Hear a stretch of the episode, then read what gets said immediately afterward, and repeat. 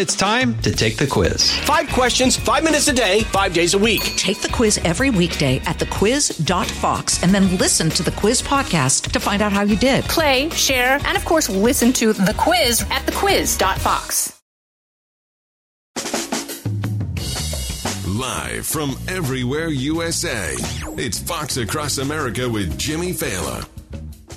Here we go, here we go, coming to you live from the greatest country in the world, broadcasting as we always do from the tippy top of the world famous Fox News headquarters in New York City. It is Fox Across America with Jimmy Failla, fired up to bring you another big day of top shelf radio in a bottom feeding political world. Hey, Jimmy, what does that mean? What it means is this is a show, as you know that takes the issues of the day very seriously, but we never take ourselves seriously. Why? Because we're kind of doing politics the wrong way in this country. And it feels like everybody in this country, when it comes to politics, is now on the verge of just absolutely snapping. You know what I'm saying? I'll break you in half like a little toothpick. The point is, the world is on fire and we're just roasting radio marshmallows. So if you want to grab a stick, the only real rule we have today and every day on this show is we don't care. I am a talk show host. I am not an activist. I am not here to steer your vote. Okay, if democracy is riding on the coattails of a community college sort of graduate who spent most of his life driving a taxi, we're all screwed. Bingo. So, my job here is to moderate the discussion, and the only rule is we do it is you can be a Republican, you can be a Democrat. Just don't be a. That is all. 888 788 9910, the phone number if you want to be a part of the show. I should point out, it's also the phone number if you don't want to be a part of the show. That would be good radio. Call us up. Read us our truth. Uh, I, would enjoy that for one, and you'd save me some money on Craigslist. Normally, I pay a you know pay a lot of money to get yelled at by the ladies. What the hell is wrong with you? Stay focused, and of course, if you do want some extra show, uh, you can always go to the Fox Across America Facebook page and check out all the TV hits we have posted there. As far as Jimmy Vision goes, the rest of the week this week, I will be on Fox Business tonight with the great Brian Brenberg. Uh, Friday, I'll be on Gutfeld with our lovable little comedy dwarf, Greg Gutfeld. Uh, I am hosting the Big Saturday and Big Sunday show this weekend with Lara Trump. That's at 5 o'clock both days. Saturday night, I'm on with Lawrence Jones Cross Country. That's at 10 p.m. And then Monday, back on Gutfeld. Dig this Dana Perino pinch hitting for Greg. Now, just to be clear, just to be clear, I am applauding Perino. I am not bashing Greg. Greg and I love each other. Uh, yes, he does take some shots at my wardrobe from time to time, but mainly because he's jealous that it doesn't come in kid sizes. But right now, in this moment, uh, your buddy, your radio buddy, former New York City cab driver, yes, it does appear like we're on the verge of conquering the world. And I just want to take another moment uh, to point out that this is mostly you. Uh, this is like 99% you. Like, I just get on the people mover in the morning, go where they tell me, smile, tell a few jokes. And they're like, oh, that was fun. We should book them again. But they're only actually booking me again because people tune in and actually watch this stuff, you understand. He's a lousy dad, but he's right. Point being, uh, this success is very much ours, not mine, but yours and mine. So thank you for being a part of that. But right now, is no time for you and I to sing Wind Beneath My Wings because we got a real mess on our hands out in Washington, D.C. Dig this. Uh, a man arrested by the D.C. police this morning for attempting to uh, kill, to actually kill Supreme Court Justice Brett Kavanaugh. What the hell is the world coming to? And, you know, at the top of the show today, uh, I repeated the mantra that I kind of always open with: "Hey, be a Republican, be a Democrat, don't be a you, you know what," you know.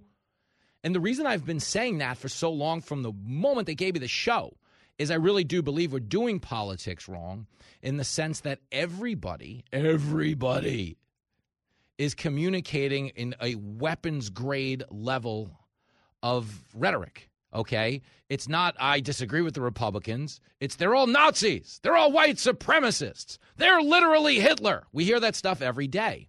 And when you live in an era where people's emotions are their facts, there are always going to be lunatics who cannot process those emotions and actually do snap at some point. I'm as mad as hell, and I'm not going to take this anymore. I mean, you think at the end of the 2016 election, we had a guy shoot up a congressional softball game, almost killed my pal Steve Scalise.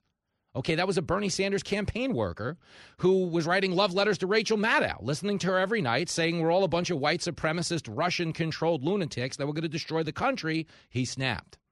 Okay, in this Supreme Court situation, okay, we've got a 21 year old man.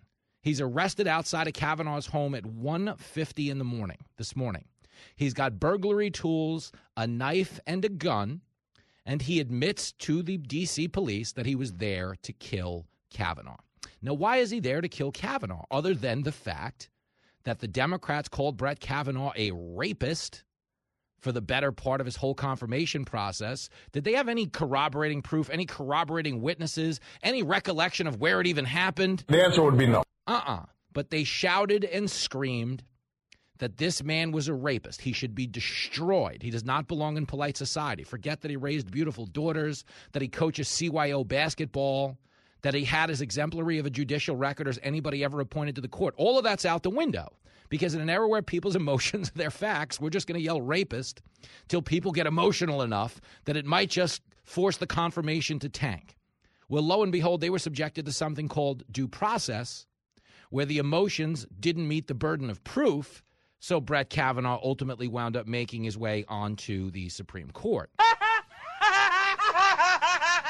Uh, but the bottom line is the party didn't end there because we have this SCOTUS draft leak that came out a month and a half ago about this Dobbs case that we are going to get a ruling on one way or the other in the next few weeks. And it could ultimately repeal Roe versus Wade. Now, again, what have the Democrats said in the aftermath of that leak? This is a war on women. This is a war on democracy. You're not telling me the truth. Yo, here's the thing if Roe versus Wade gets repealed, okay, it's the beginning of democracy. It's not the end, okay, because repealing Roe versus Wade at the federal level sends it back to the states, at which point people vote on just how much abortion they want in their life. So when the Democrats say, oh, it's the end of democracy, what they really mean is it's the beginning of democracy and it terrifies them. He knows what he's talking about. Terrifies them so much that Democrats have been actively encouraging protests at the homes of Supreme Court justices. Okay? That's a real thing, and it's happening right in the White House. The government's going to jump all over your head, Jimbo. They might, but let me play you some of these montages because this is why we are where we are okay, on the eve of a January 6th hearing, which, just so you know, it's out the window. It's a waste of time. Like they hired, I know, a big TV producer. They moved it to prime time. You know, this is the sequel to the second impeachment hearing, where they basically did a January 6th hearing with no Republican input for the sole purpose of barring Trump from running for office ever again. This committee that launches tomorrow, by the way, in prime time with a prime time producer, the height of absurdity, is the first government hearing it is the first government committee hearing in the history of the United States of America where the minority party is not allowed to appoint members to the committee, nor are they allowed to cross examine witnesses. Yo, is that an actual legitimate bipartisan committee? Not even close, okay? Because they got Liz Cheney and Adam Kinzinger, who are Republicans in the way that a chicken that serves on the board at Popeyes is concerned about the concerns of his fellow chickens, meaning not at all. It's a show trial. But the show trial was designed to do what? It was designed to convince you that, oh, you know, the Republican rhetoric is so dangerous. They don't belong in power. They could get people killed. And make no mistake about it, somebody got killed on January the 6th. The only person who did was a Republican. Okay? A woman that was there to support Donald Trump, an Air Force veteran named Ashley Babbitt, shot in the throat as an unarmed protester by a Capitol police officer. You damn well better believe if a cop shot an unarmed Democratic female protester, we would be mobbed in the streets right now. They'd be burning the city down. Okay? But they're not because there are two standards of justice in this country, just like there are two standards for political violence and political rhetoric. Remember, none of the Democrats were condemning the ransacking of Washington, D.C. in the summer of 2020 when they were hitting Secret Service agents with rocks and bricks and they had to build an extra barrier around the White House. Trump was ushered into a bunker beneath the White House, derisively referred to as Bunker Boy. Okay, they were tearing down statues, lighting cars on fire. The Democrats didn't say a word. Neither did anybody else in the media. The media is a bunch of losers. They really are. But when it comes to political violence by the right, oh, this is unprecedented. We've never seen anything like. We got to have a hearing. The rhetoric's so out of control by these Republicans, it's going to wind up encouraging people to do something bad. You know, like shooting up a congressional softball game or trying to break into a justice's home and kill them because they've been told the guy's a rapist. He's a racist. He's a rapist. He's declaring war on women. He's destroying our democracy. Okay? That's where we are. That's how we got here. Okay? Here is a couple of montages of the Democrats. Here's 48. I wanted to know if you think that the protesters that are outside Supreme Court justices' homes and interrupting Catholic Mass, if they should be prosecuted for violating federal laws that prevent that.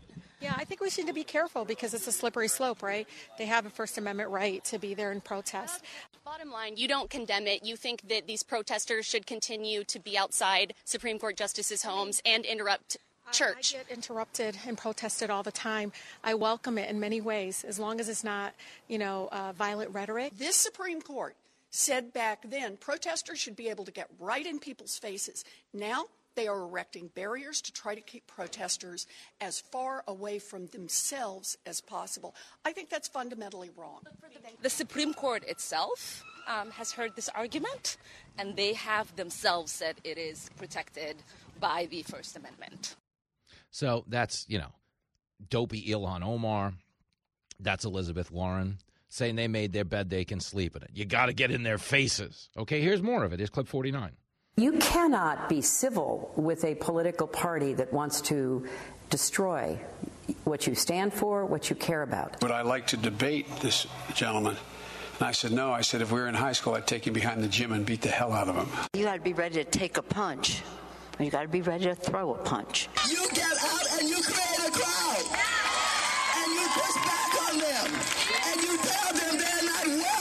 Everyone should take note of that on both levels. That this isn't, they're not going to let up, and they should not. I want to tell you, Gorsuch, I want to tell you, Kavanaugh, you have released the whirlwind and you will pay the price.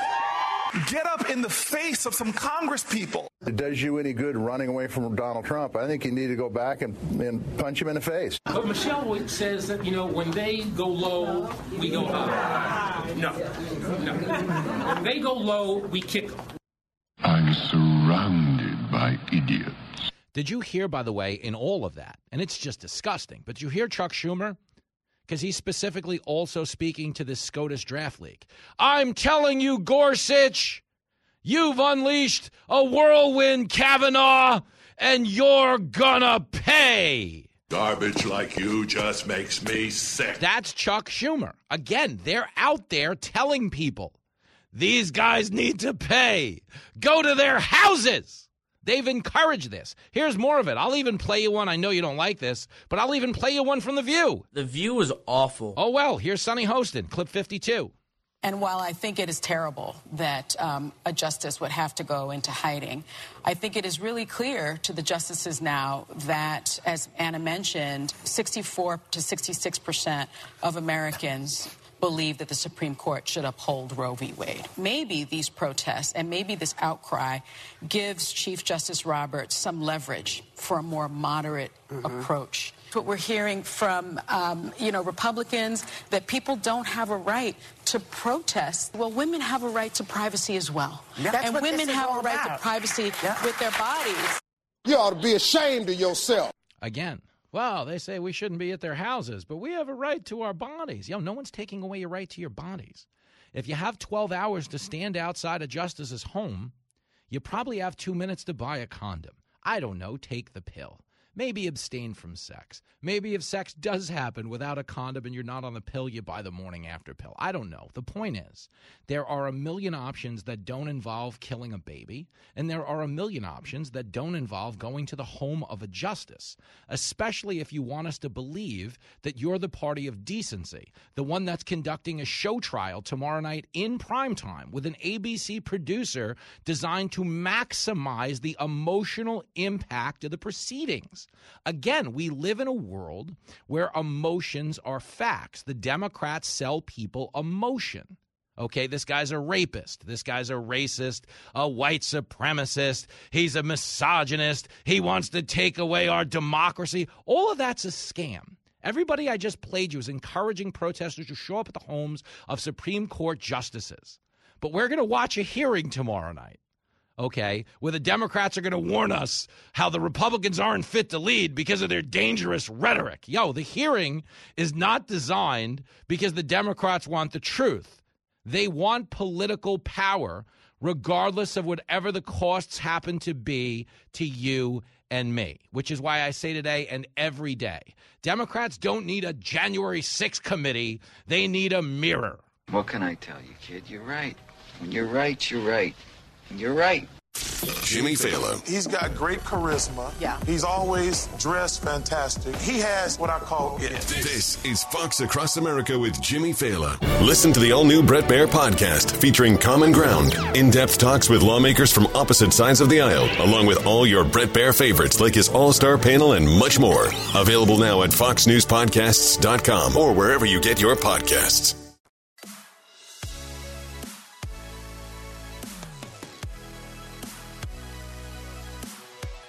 It is Fox Across America with Jimmy Failla. I'm laughing. I just read a tweet by Senator John Kennedy from Louisiana who said gas is so expensive, it would be cheaper to do cocaine and run everywhere. Translation just because Joe Biden can't solve our energy crisis doesn't mean Hunter Biden can't. Way to go, Kennedy. But of course, we're talking cocaine because cocaine Mitch McConnell has just responded to the arrest of a man outside the home of Supreme Court Justice Brett Kavanaugh, a man who was there to kill him. He has told police. Here is McConnell's clip. This is exactly, exactly the kind of event that many feared that the terrible breach of the court's rules and norms could fuel. This is exactly the kind of event that many worried the unhinged, reckless, apocalyptic rhetoric from prominent figures toward the court going back many months, and especially in recent weeks, could make more likely. Think about that. Chuck Schumer. I'm telling you, Gorsuch. I'm telling you, Kavanaugh, you've unleashed a whirlwind and you're going to pay. Those are Chuck Schumer's exact words. This is what the Democrats do, just so you understand. Okay, I'm not an activist. I really don't care. I try to tell you this guy. I tell you this every day. I tell you this when I meet you guys. If you meet me at a comedy club, I'm like, "Hey man, this is so much fun. I get to tell jokes. We get to hang out. I don't care about politics. I don't care. Okay, I care about my wife. I care about my kid. I care about our country. I talk about politics for a living because I feel like I have a unique perspective that can help people deal from a place of reason, deal from a place of good faith and perspective, as opposed to how can we distort our opponent's words for the maximum amount of gain. Okay, I don't have to distort the words of Democrats when I tell you that they are guilty of everything they're accusing the Republicans of. When they get out there and say, you're going to pay, you've unleashed a whirlwind, you're a racist, you're a rapist, all they're really doing is they're trying to claim the moral high ground. They're trying to get people emotional, fill them up with hatred and bile towards the other side. That's what they do. You've got to get mad. That's the whole plan. Is they want you mad. They want you disgusted. But sometimes crazy people get mad and disgusted and show up to Supreme Court justices' houses, you jerks.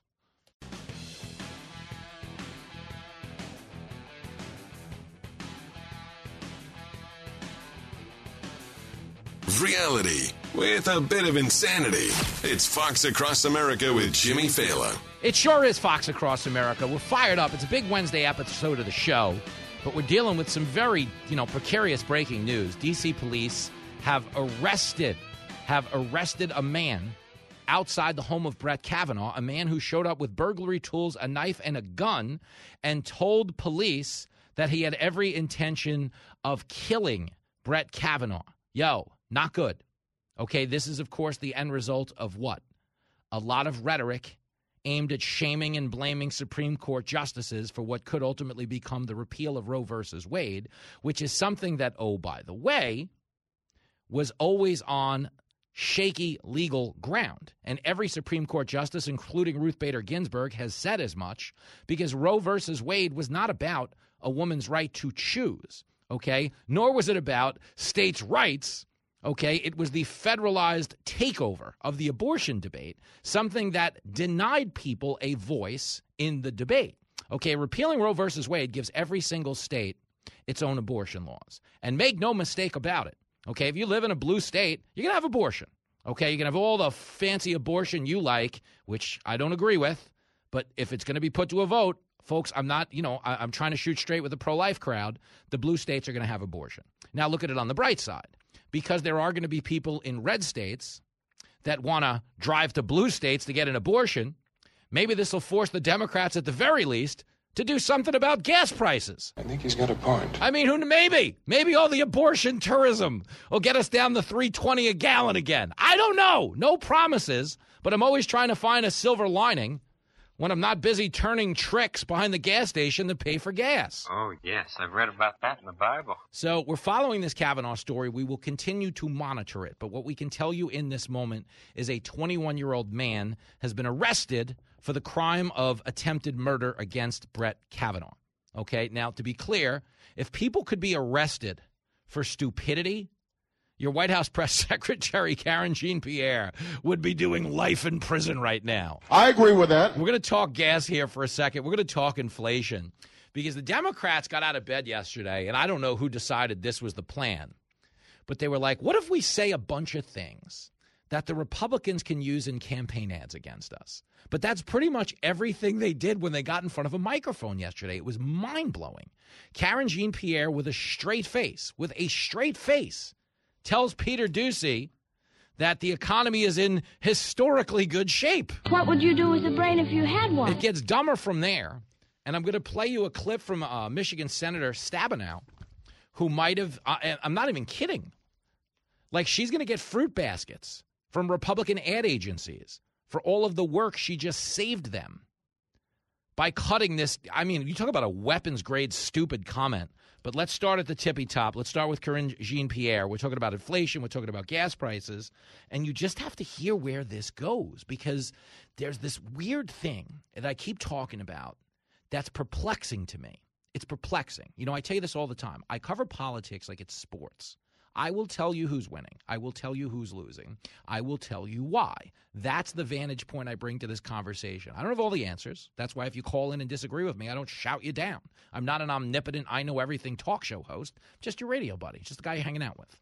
Okay? But I'm so curious as someone who covers politics as sports, why the Democrats have chosen this strategy of just flat out indifference to the real time suffering of Americans you know, just flat out indifference. You know, we've inflation's been a thing now for like 16 months. And first we were told, well, there is no inflation. It's a Republican talking point. Then they were like, well, all right, fine, there's inflation, but it's transitory, it's going to go away. Then it was fine, inflation's here to stay, but MAGA, Vladimir Putin, white supremacy, January 6th. But again, none of these things solve the problem. No different than gas. Oh, don't worry about the gas. We're going to release the strategic oil reserves. The prices are going to come down. Month later, all right, the prices aren't coming down. There's nothing we can really do. MAGA, Putin, white supremacy, quick, over here. But the point is, these aren't real solutions. Even when they bring up electric cars, if you don't have five bucks a gallon for gas, telling you to buy an electric car is not a real solution. That's indifference. They're showing indifference to your concern. And it's, it's I'm genuinely curious. They can't be that stupid. Can they really be that stupid? I, I don't want to believe they can. Okay, but it's really stupid to say to people who are suffering, hey, here's a solution that isn't a solution. You know, if your buddy comes over crying, it's like, ah, man, I haven't been able to get a date for two years. Oh, it's a mess. If you say to him, dude, just call up Beyonce and bang her, and then you walk out of the room, you didn't actually give your buddy a solution. Okay, your buddy's looking at you like, hey, I thought you were my friend. I thought you were here to help. That's like nonsensically stupid. Oh, you're right. And when you're right, you're right. And you, you're always right. And that's where we are now. Okay, so there's a pullout yesterday. This is fascinating, man. And Karine Jean Pierre, I want to be clear, is stupid. She's a stupid person. Nothing to do with her race, nothing to do with her gender. If you've been watching these White House press briefings, she doesn't answer 99% of the questions she's asked.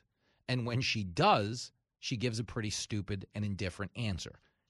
To wit, Peter Doocy brings up a poll that came out yesterday that shows 83% of Americans, polled by the Wall Street Journal, 83% of Americans, more than 8 in 10 Americans, rate the economy as poor or not so good. Biden sucks. That's the finding here in the poll. When it comes to the economy, Biden sucks. 83% of Americans rate the economy as poor or not so good. Her answer is that no, no, they're they're, they're doing fine, which again is so stupid. Listen to this. It's clip 22. 83% of people polled by the Wall Street Journal say the economy is poor or not so good. So, when it comes to consumer confidence, is what you're talking about there, we know that uh, can reflect concern and uncertainty uh, about higher prices. People feel the effect of high prices uh, when they go to the grocery store and they feel they're up their gas, gas tank, which the president understands uh, very personally when he was uh, growing up and understanding how uh, how when prices elevate uh, even just a bit, how much that can hurt a family, how much that can really affect you know someone's household. but the fact is, we are in a fundamentally different place compared to when the president took office and compared to this time a year ago. And so, you know, during this president, during his pre- this presidency, people felt uncertainty, uncertain about the economy generally, but they actually felt as good about their personal financial situation as they ever have, according to the Federal Reserve survey, with nearly 80% of adults reporting that they are financially comfortable. You are so dumb. You are really dumb. For real. First of all, really quick, the economy shrunk it contracted. The GDP contracted to a negative number last quarter. So she's technically telling you the truth when she says we're in a fundamentally different place than we were when we took over. The economy grew in the final quarter of 2020. We were dealing with a pandemic. We were trying to reopen society. We ultimately saw a growth of about 7.8% GDP in the final quarter of 2020. What we saw right now in this last fiscal quarter is a contraction of 0.2%. So the GDP compared to when they took over is actually 7 points lower. And when she says, "Oh, consumer confidence." No, no, no. The question in the Wall Street Journal was how do you rate the president's handling of the economy? How do you rate his handling? 83% said poor or not so good. Come on, man. No, 80 83% said Biden is not a guy you can count on when it comes to jobs. A three letter word jobs. J O B S. Jobs. So you understand, she's showing you an indifference. Hey, 83% of the American people say the economy is poor or not so good. You know what that means? Yo, that means 83% of the people are struggling. They're struggling. And when presented with the fact that 83% of the people are struggling, a White House, a traditional White House, politicians, status quo politicians, the perception is always more important than the reality. The politics are always more important than the people. So she demonstrates this tone deaf indifference. Well, what you're talking about is consumer confidence, not a big deal. If you look at our Federal Reserve survey, nearly 80% say they're financially comfortable. Yo, who is comfortable right now? Everything costs double assuming you can find it on the shelf in the case of baby formula. No one is looking at gas prices. They have broken a record every week, every week, every week, going back to March. Doesn't matter what you make. You cannot look out at this world right now and think things are stable. I have enough. No big deal. Really think about that, man. Think about that. It's a mess right now. But her stra- her response is, "Oh, you know, Doocy, you're just trying to make us look bad. No, no, Doocy's trying to hold you accountable. Here's more Karine Jean Pierre, though, because she tells us the economy, the economy is in a better place historically. Listen to this, clip 23. What we're trying to say, what I'm trying to say to you, is that the economy is in a better place than it has been historically. And so we feel here at this administration and other experts as well, is that we feel that we are in a good position to take on inflation. We are in a good position to really start uh, really working on uh, lowering prices.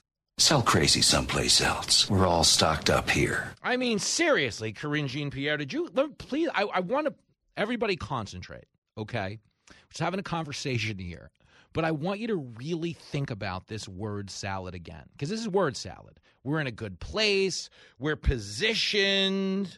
We're in a position to really start working to lower. I want you to listen to this, okay? We're in a good place. Yo, uh, the uh, inflation is at a 40 year high. It has gone up every month since they took over. They're in a good place.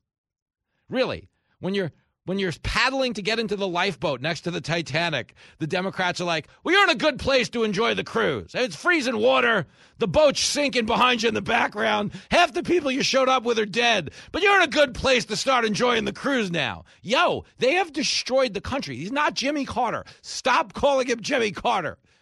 Joe Biden makes Jimmy Carter look like Gary Carter, the Hall of Fame catcher from the Mets and the Expos. I mean, give me a break. But listen to this the weapons grade stupidity here. It's clip 23. What we're trying to say, what I'm trying to say to you, is that the economy is in a better place than it has been historically. And so we feel here at this administration and other experts as well, is that we feel that we are in a good position to take on inflation. We are in a good position to really start uh, really working on uh, lowering prices. I mean, can you? I, I listen. I don't even know what to say, man. She's worse than Kamala. She might be. That is some of the stupidest stuff that I've ever heard. Okay, no, we're in a, it's word salad. We're in a good position. We really start working the lower. Oh, you're going to start working the lower prices. Thank you, thank you very much for starting to. You're about to start working the lower prices. People are being annihilated right now, and they're just giving you word salad. But that's why this White House is polling behind monkeypox right now. Dude, they're terrible. And I'm just, I'm talking to you not as a Republican. I don't care, dude. I tell you this every day. This is sports to me. I can get on the air and tell you who's winning and who's losing and why. I can talk strategy. I can translate their words. Are you ready for their words right now? The Democrats have no idea what they're doing. That's true. That is true. That's the translation. Do you remember when Mike Tyson once said everybody has a plan until they get popped in the mouth? Okay. Well, the truth is the Democrats never even had a plan, and now they're getting popped in the mouth. And what I mean by that is they never expected the same media that carried Biden into the White House to turn around and hold him accountable.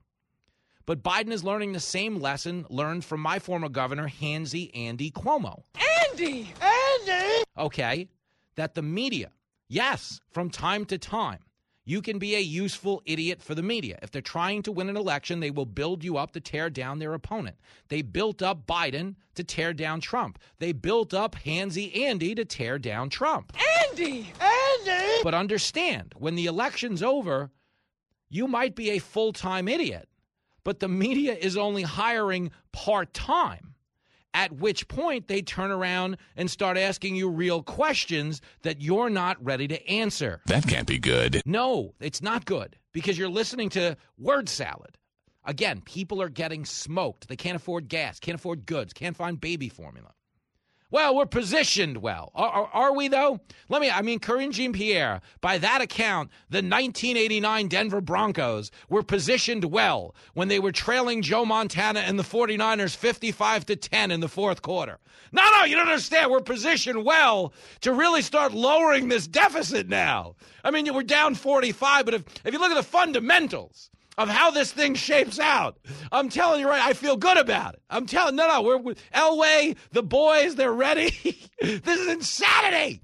And again, I am not supposed to ever, ever in a normal America feel entitled to come on the air and make sense. I am not intellectually qualified. I don't come from any type of, you know, know-how. Nobody ever copied off me in a test, man. Are you nuts?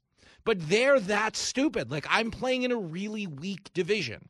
In a traditional Democratic Party, okay, they're using words I have to Google. Okay? It doesn't work that way now because we have people in the White House that are just complete and total idiots. And I'm out here in the real world and I know what's right or wrong or bullshit.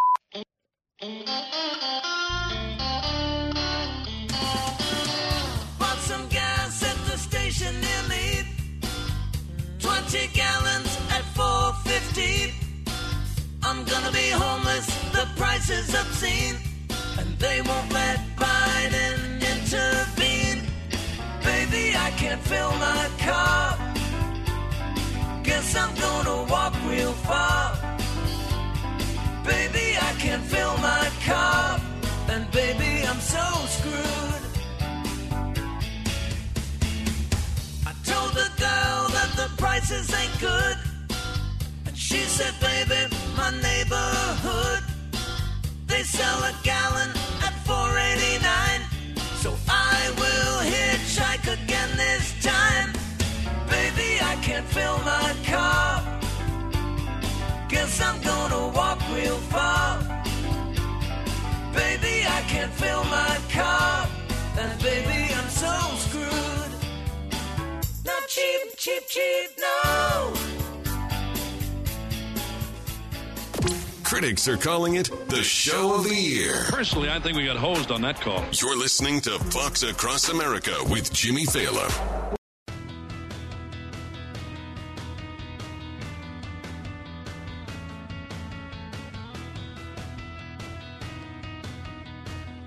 It is Fox Across America with Jimmy Failla. Katie Pavlich coming up to respond to Matthew McConaughey's impassioned plea for some type of gun reform. We'll also talk to Florida Congressman Byron Donalds.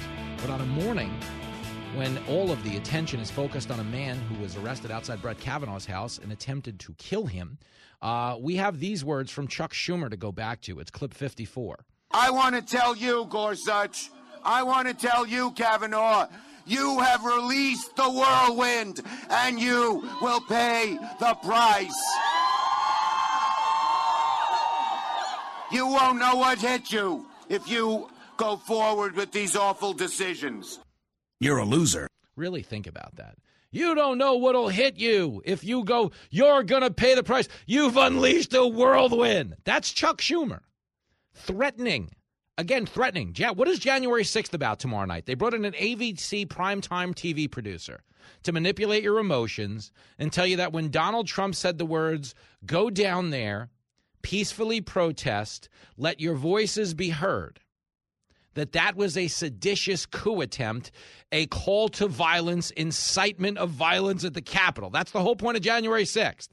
And it's being led by a guy like Schumer who just said, You've unleashed a whirlwind. You're going to pay. You won't know what hit you. And this is why we can't have nice things. Democrats are so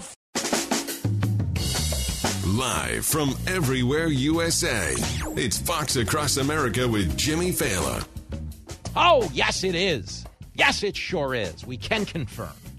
It is the fastest growing show on the radio by definition of my weight. Uh, but in terms of audience accumulation, we're not doing half bad either. It is Fox Across America with Jimmy Failla. Fired up. We're going to have an adult conversation in this hour with Katie Pavlich, the senior editor at Town Hall. She is a Fox News contributor. And she is probably, I mean, pound for pound, anywhere in cable news, the most well informed person when it comes to guns and it comes to the gun debate anywhere in this country. Uh, she owns and shoots a lot of firearms, but more importantly, she can articulate facts in the face of a lot of social pressure that's designed not to have an honest conversation, but to advance a political agenda. I consider KP a very well informed port in the storm of political discourse. So it's actually quite an honor to bring her on in this hour. And obviously, we're good friends and we do have a lot of laughs when we're on the air together. Uh, but it comes on the heels of a White House appearance yesterday, if you remember. Matthew McConaughey showed up to the White House and uh, he gave a press conference after having a one on one meeting with President Biden. I don't remember that ever happening. But it did happen. And McConaughey spoke at the podium afterwards. And uh, here's the thing, man. Okay, he gave a very impassioned plea. He is, of course, from the city, the town of Uvalde, Texas, where this horrific massacre transpired. And he showed up yesterday, and what I watched were the words of a guy who genuinely wants to help. There's if you watched that and came away from it being like, "Oh, screw him, this guy," I don't believe that was the case on any level. And I do think, you know, he was reasonable. Uh, I do think his heart is in the right place. Uh, I personally don't think this is going to move the ball by the end of this legislative session. They Chuck Schumer had kind of given a deadline for the end of the week. Something I discussed with Bill Hemmer earlier is that we still don't have the common ground because there are two different things being prioritized. The Democrats want to win. Okay, what a win means for them is a ban on semi automatic weapons. Okay, they call them assault rifles. They are not, by definition, assault rifles. Katie Pavlich can explain it with a more fine toothed comb. But the point is, they want what they can, can declare as a win. Okay, we got the ban, we enhanced the background checks. Now, understand, none of those things would have prevented the shootings that we're reacting to right now, which is unfortunate. Doesn't mean you shouldn't try to prevent them, doesn't mean you shouldn't try to make them harder. That was Matthew McConaughey's position. Okay, it's not going to be a foolproof, you know, panacea here, panacea for this. That doesn't exist. And that's the real tragedy of all of this is that whatever we decide to do with gun control, the minute we have another shooting that falls outside of whatever the legislations happen to be, the people on the right are going to say, see, laws don't work. And for the most part, they don't because criminals don't respect them. And the people on the left are going to say, see, we need more laws. We didn't go far enough. Everybody's going to keep trying to win the debate instead of solving the issue. So the conversation we're going to have in this hour with Katie is really more about solving the issue. I don't care whose side gets the win. Okay, the side I want to see come out on top is the American side, where school children are getting shot up and buried. Yo, that's horrible. I'm a parent, even if I wasn't. That's horrible. And we do all want to solve this. The problem is we're having a very difficult time engaging from a substantive place because the conversation always begins in the aftermath of every shooting with, well, Republicans have blood on their hands today. The NRA is a bunch of murderers. I mean, did the NRA shoot anybody at these mass shootings? The answer would be no. Did the Republican Party? The answer would be no. And that's why it's very hard to take people serious. If they're calling you a murderer, if they're saying you have blood on their hands, if they're saying you're a white supremacist, okay, is it sane of you to want them to take away your guns? The answer would be no. Folks, the whole point of the Second Amendment is self defense, it's not hunting. When Biden says, like, oh, you know, he keeps trotting out that joke. Oh, the deer don't have Kevlar vests on. Biden's lost his marbles. I don't know that he ever had them, but he's trying to conflate the argument and make it about something other than what we're really discussing. Because claiming victory is always more important than solving the problem. It's the biggest challenge facing us as Americans. Okay, political parties always wanted power, they always wanted to beat each other. But there was a common decency when it came to political opposition that meant we're not going to abandon, we're not going to be derelict in our duty of helping the American people just so we can claim victory at the end of the election cycle. We saw that in 2020. Oh, defund the police. Yo, cities did. Liberal cities defunded the police, cut a billion dollars from the police budget right here in New York City. That's stupid. Use your common sense. Yeah, and what happened? The murder rate skyrocketed, the robbery rate, gun crime rate skyrocketed. Same thing in Chicago, same thing in LA. A lot of these cities actually have now refunded police budgets after seeing the actual physical human cost of that rhetoric. Win an election at all costs. The cops are racist.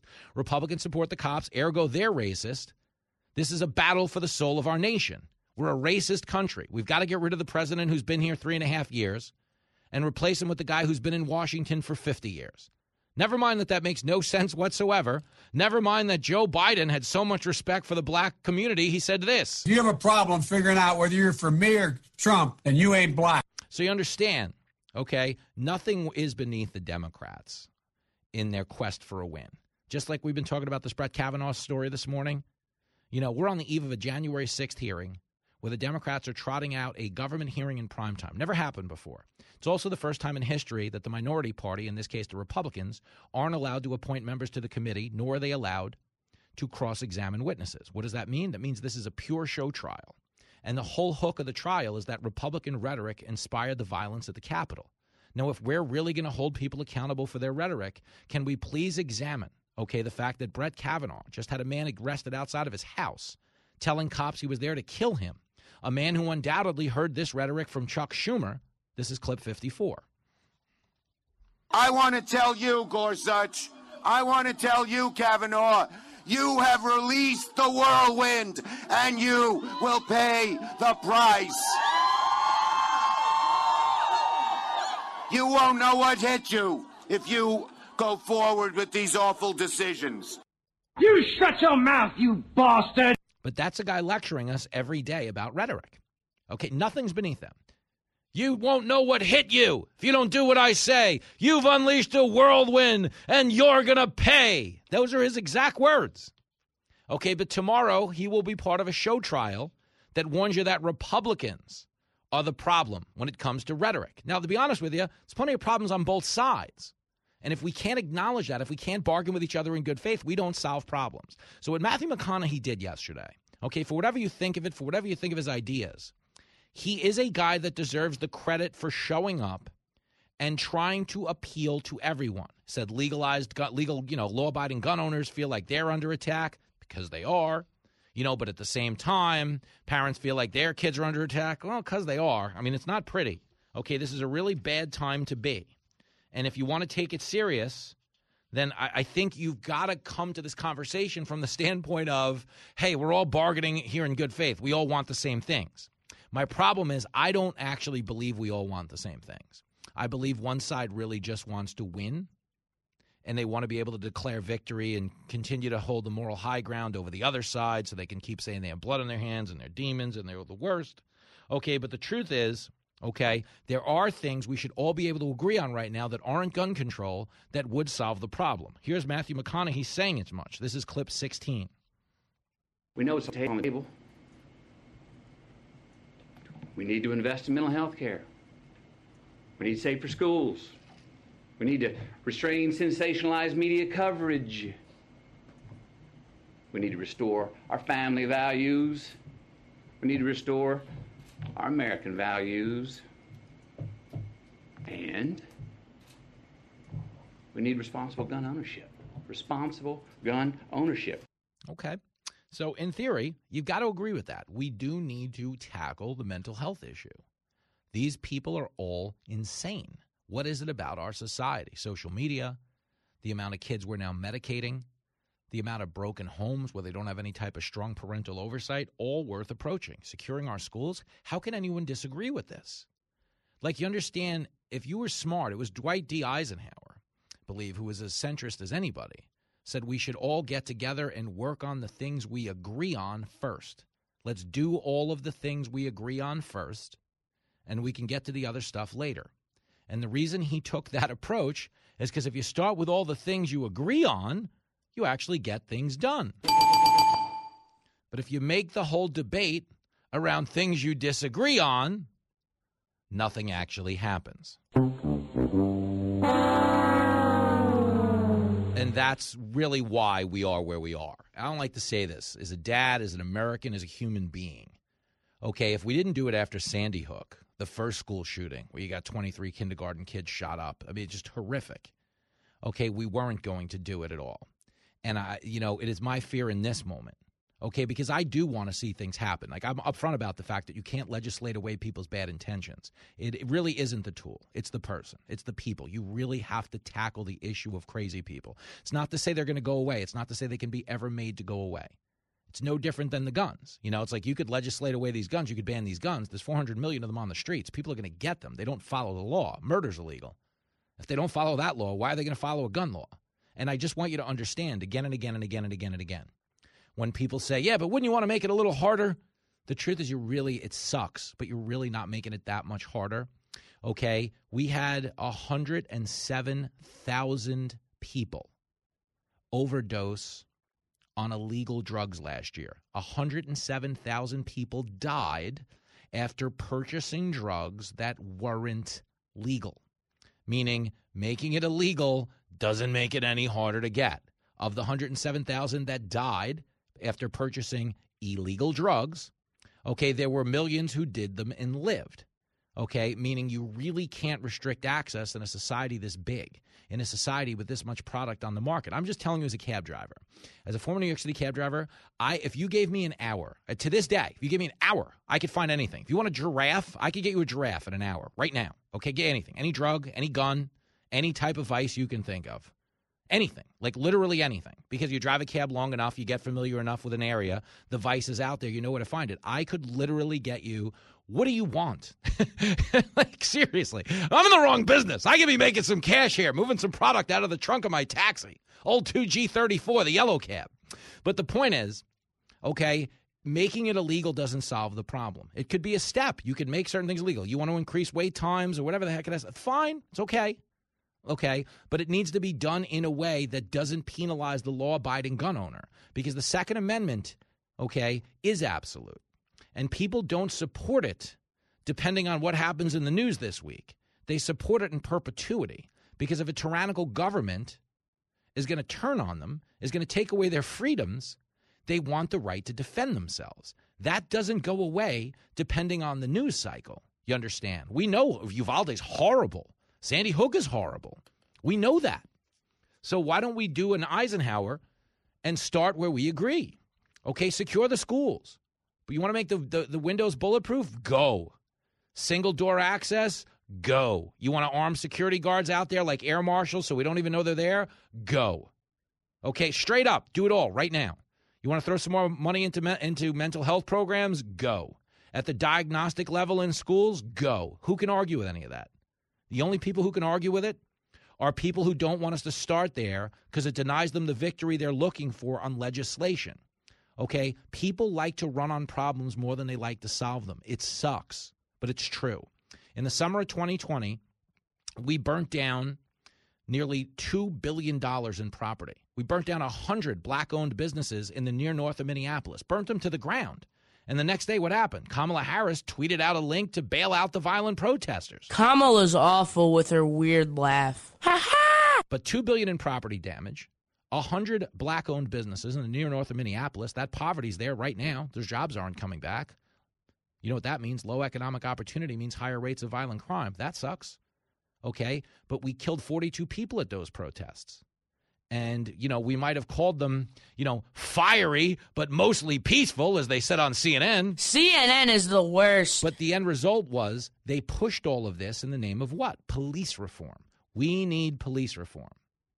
So, what happened when a Republican in the summer of 2020 by the name of Tim Scott, a black man who grew up in a much more precarious version of the South than the one he lives in now, first black man to be elected to both houses of Congress, the House, then the Senate, okay, Tim Scott came forth with a good faith police reform bill, one that wouldn't take the power away from good cops but would give us some layers of accountability so people could feel like there was a tangible progress being made on an issue that we were burning down cities over.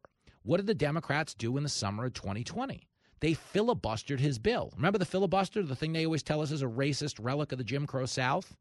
Well, those same Democrats used that racist relic of the Jim Crow South on a black man who legit grew up in the Jim Crow South. Okay, really think about that so they could stave off any tangible police reform until after the election because they wanted to run on the issue more than they wanted to solve it. And that's the sad reality of right now with gun control. As Matthew McConaughey said yesterday, there are things we want that we agree on that we could all throw our resources behind tomorrow. And as a country, we would have a tangible prog- progress we could point to. We'd have a step forward, a bipartisan step forward that we could all say, hey, this good first step, we took this together. But we're not even having that conversation because taking that first step towards a solution doesn't matter half as much to the Democrats as taking a step towards a political victory for them and them alone. You're absolutely right. It's the show that never hits the books. I love the poorly educated. You're listening to Fox Across America with Jimmy Failla. Well, we got to do it. Katie Pavlich is coming up at the next break, but I do have to play you a clip from The View. No, God! No, God, please, no! No! No! I apologize, but Sunny Hostiness is just so piggybacks off of what I was saying. The reason we don't make progress on this issue is it's more importantly to, to slander our opponents than it is to actually sit there and engage on substance. Listen to Sunny Hostin just absolutely attacking conservative guest Lindsey Granger. Here it is. Republicans need to find a conscience because when this happened in New Zealand, when this happened in Christchurch, and and and, and you had a, an act of terrorism, those automatic weapons were gone. And guess what? That was in 2019, and this didn't happen again. That's right. They enacted legislation and it was over. Why can't Republicans find their conscience? Why can't they find their hearts? And why can't they get this done? I don't care about the imperfect being being the enemy of good. What about right and wrong? What about realistic? What about I want right to get and something wrong? done. I want to get something done, though, Sunny. I agree with you. There is right and right and wrong is wrong, but I would like to get something Your done this month. We something- had 10 years your ago party is where we something is getting done right now. She's going out. Hmm. That's an attention getter. That's exactly what it is an attention getter. Hey, applaud for us. Republicans are bad. Yay! I'm surrounded by idiots. Republicans need a conscience. You see, understand there's no Republican, not one, not a single human being that's okay with mass shootings. We all condemn it immediately. We all say this is terrible. We all offer good faith solutions. But what do we get called for not agreeing with them? Murderers. When they say America needs to have a conversation, they mean shut up and do it our way, or you're a murderer. Folks, you don't get things done like that. I'm just telling you. I'm in a marriage for like 16 years. I know it feels longer to Jenny, but the point is, we get a lot done. Uh, we run a pretty good, fun, happy household because we actually sit there and listen to each other instead of screaming to score points. Maybe my house would be different if we had a studio audience full of angry, you know, middle aged women who are gassy and can't get laid, but that's not what we're dealing with, and that's why we're allowed to keep it productive.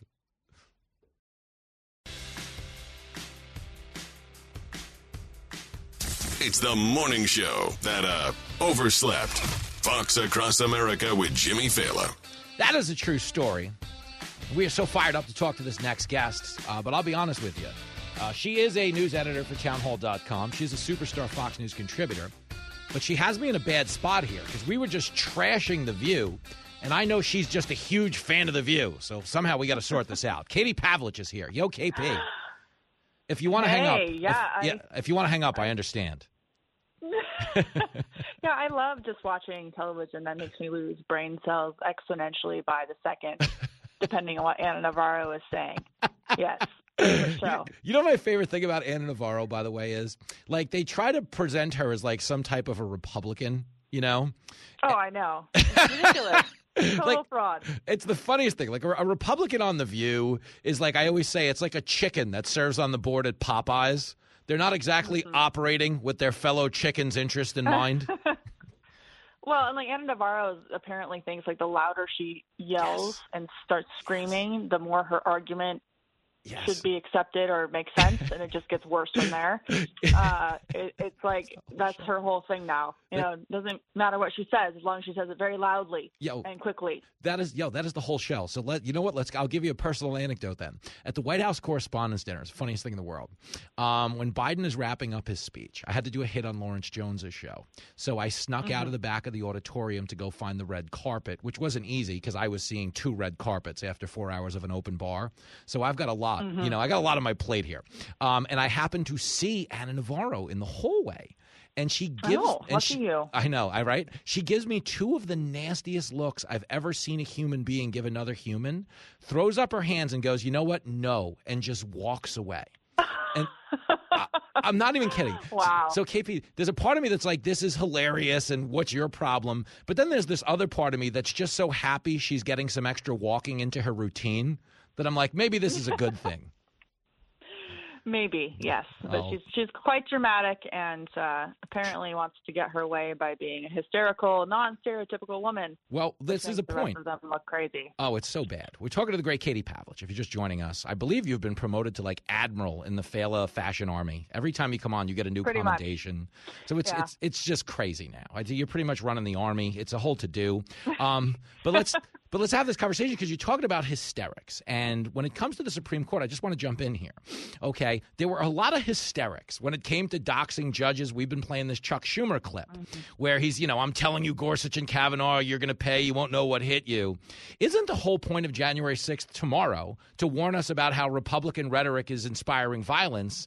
But don't we need a mirror more than we need a committee at this point?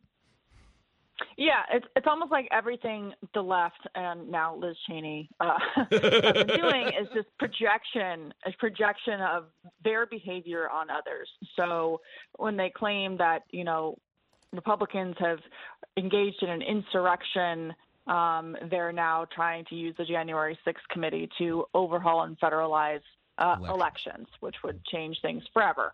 Um, we've seen them say that you know white supremacy and Republican rhetoric is the number one threat in the country to democracy. While at the same time, we now have a, a person showing up outside the home of Supreme Court Justice Brett Kavanaugh, which was encouraged by the White House just three weeks ago. And two years ago, Chuck Schumer stood on the steps of the Supreme Court and threatened the justices, saying they will reap the whirlwind if they vote or rule incorrectly in their minds on any kind of abortion uh, case. Yeah. And so, you know, you always know what they're doing by what they accuse the right of doing, and here we are with just another another explanation uh, of that. And you know, January sixth. I don't like everything that went on that day. I was on air when it happened. I condemned it thoroughly. I thought that President Trump didn't handle it, uh, you know, as well as he could have, especially the day of, coming out late to tell people to stop doing what they were doing. Um, but the the fact that it's turned into this political uh, witch hunt, you know, tracking down people who weren't even there Yeah. um, for punishment, and the fact that they're using it to push their other political goals, as I mentioned, you know, the Yeah. federalizing of elections when they've tried to do that legislatively, haven't been able to do it. Uh, it gives up the game, and it doesn't get anything, any real justice if that's what they're looking for, You know- uh, which clearly they're not. No, they're not. Um, and that, so that's the biggest you give racket. up the game Yeah. every time. I want to piggyback off that because I was listening to Jamie Raskin talk about how, you know, the Electoral College is a relic. We need to abolish it. You know, but Right. if the premise of this hearing is to de- protect democracy, they're basically telling us they're going to protect it by taking a voice away from the middle of the country and just letting the people who turned New York and San Francisco into the world's largest outdoor restrooms, they're now going to, you know, for real, they're going to no be the moral compass for America. I don't know that anybody in the middle of the country wants to sign up for that, nor should they.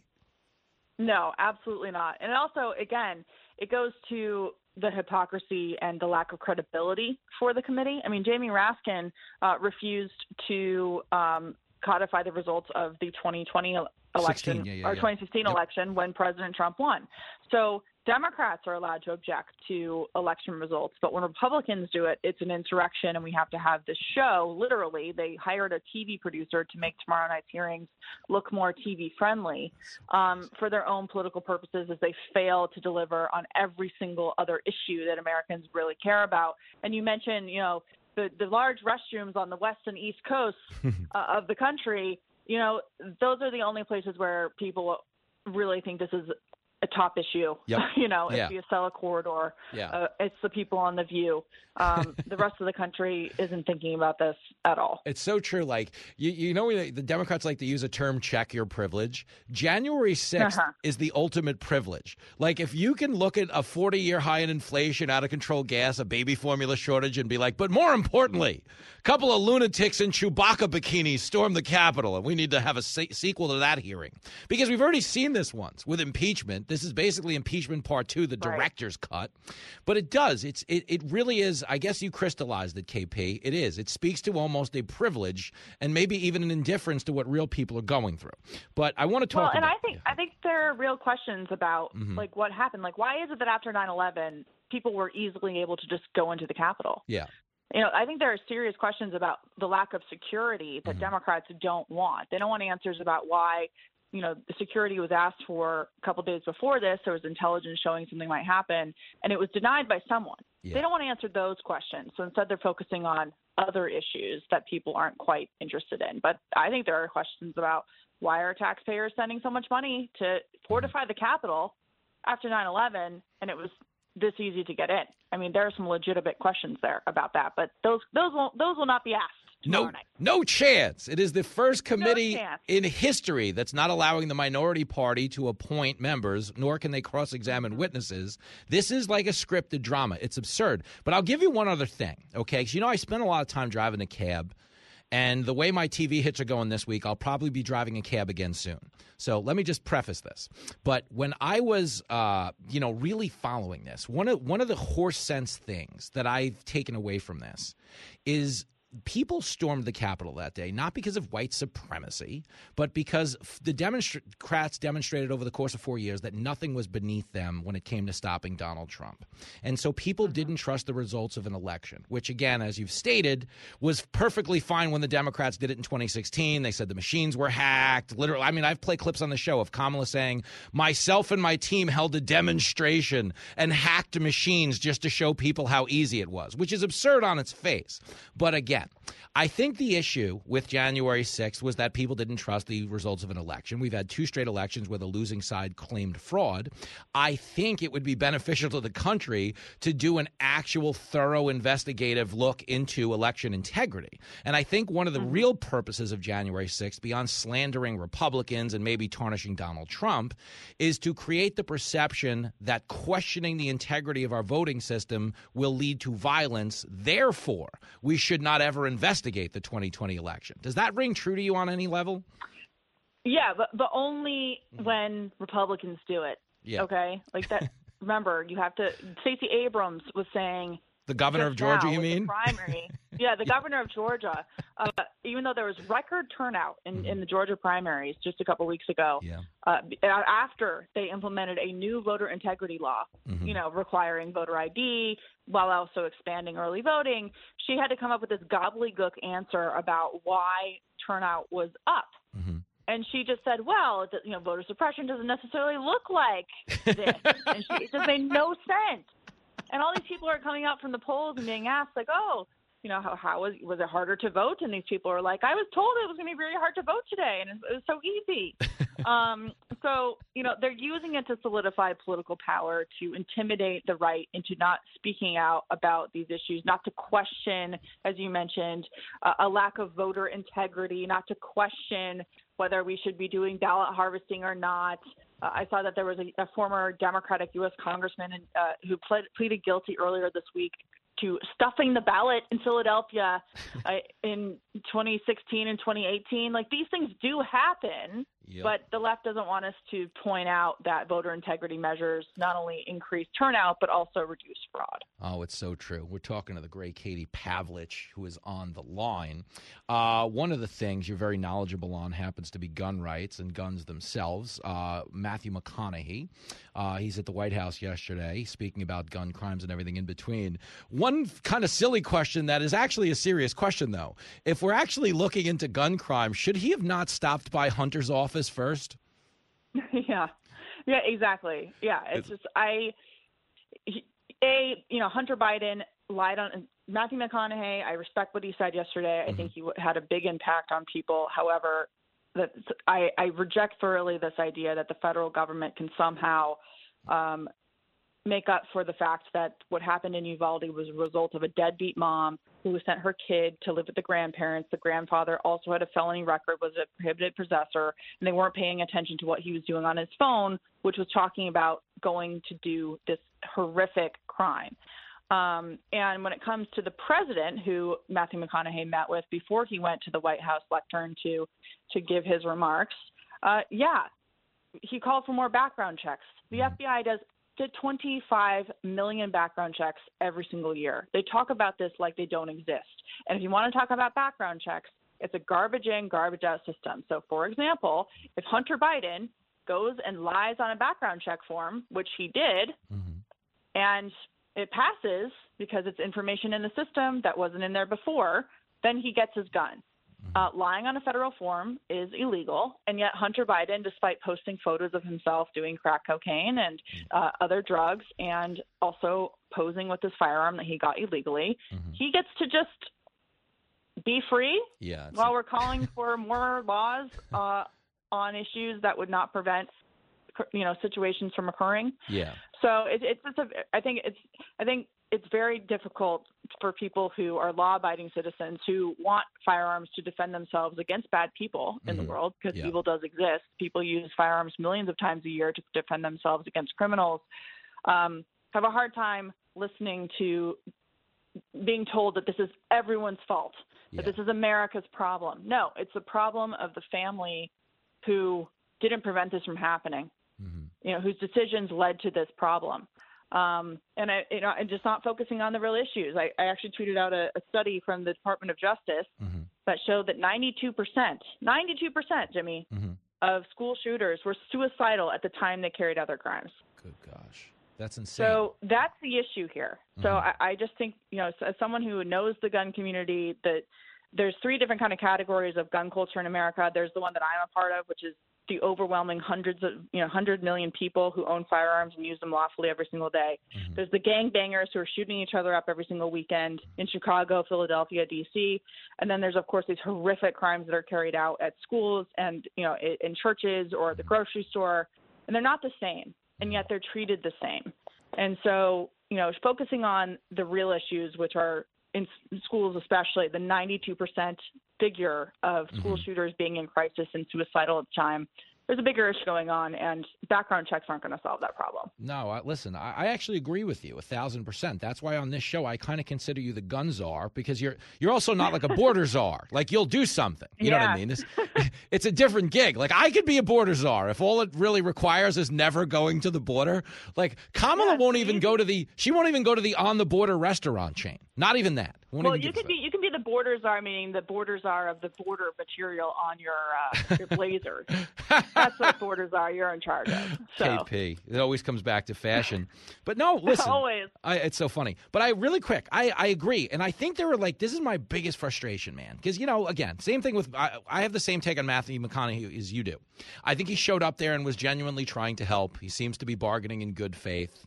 But the conversation has taken us beyond what the core issue happens to be, which I think you articulated perfectly.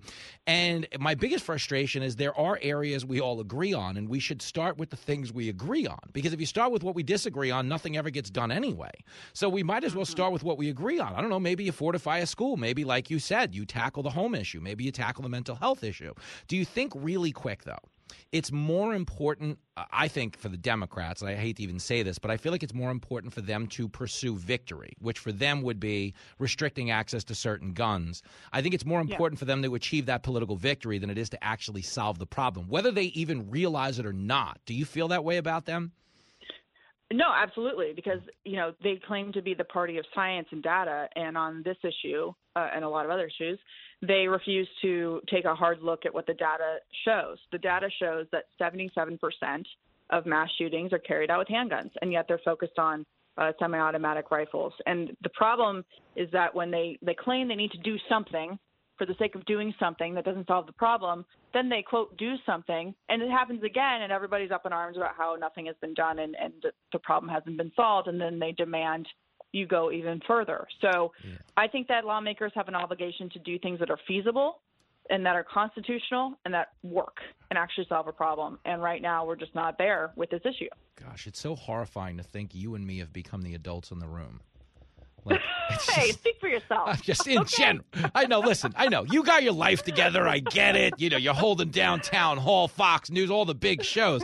I get it. But but the point is, I grew up believing there was this infallible class of like elites in Right, D.C. that's. Yeah, that's I the know. point. Like I'm I'm I feel like we're qualified. We can do it. I'm just kind of blown away that we have to. You, does that make sense? Well, the longer I've lived in D.C., let me tell you, uh, Uh-huh. if people really knew who runs this town, Oh, they, they would probably understand a lot more about why things are the way they are. It's astonishing. It's so about, true. You know, that we're even alive. You, spending a weekend in D.C. is like actually finding a crack pipe in your parents' dresser drawer. You're like, wait, what? Yeah. Like this this Yeah, whole time? exactly. You're like, wait, how is wait what? This person's going to get promoted to this position? How is that possible? How is that possible? They are running the government. Oh, it's stunning. It's like a bunch of twenty-year-old interns and staffers, and then like the, the lawmakers. That's it. So Twenty-year-olds are running the, the country. Well, I hope everybody feels better now. That was the point of bringing you on, KP. now, if you'll excuse me, we're all going to head to the liquor store. Thank you. You're the greatest. Yep. Good luck. See you soon, KP. Talk to you soon. There she goes. The legendary Katie Pavlich. There we go back after this. You're listening to the hottest show in the country. Our country is in serious trouble. This is Fox Across America with Jimmy Failla.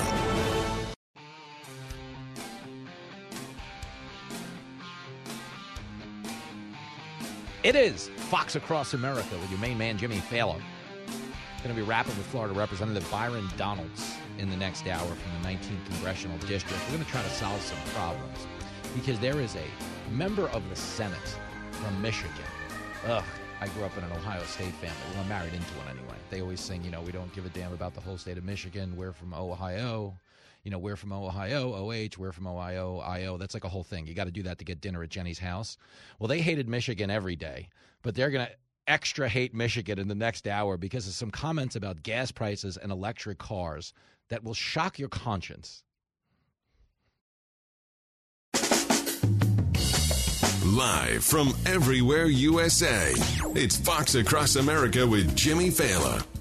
Oh, yes, it sure is. We are coming to you live from the greatest country in the world, broadcasting as we do every day from the tippy top of the world famous Fox News headquarters in New York City. It is Fox Across America with Jimmy Failla, a man who is not an idiot. That is a fact check false. Oh, come on. What a tough crowd. Well, whatever. Whatever you think of me.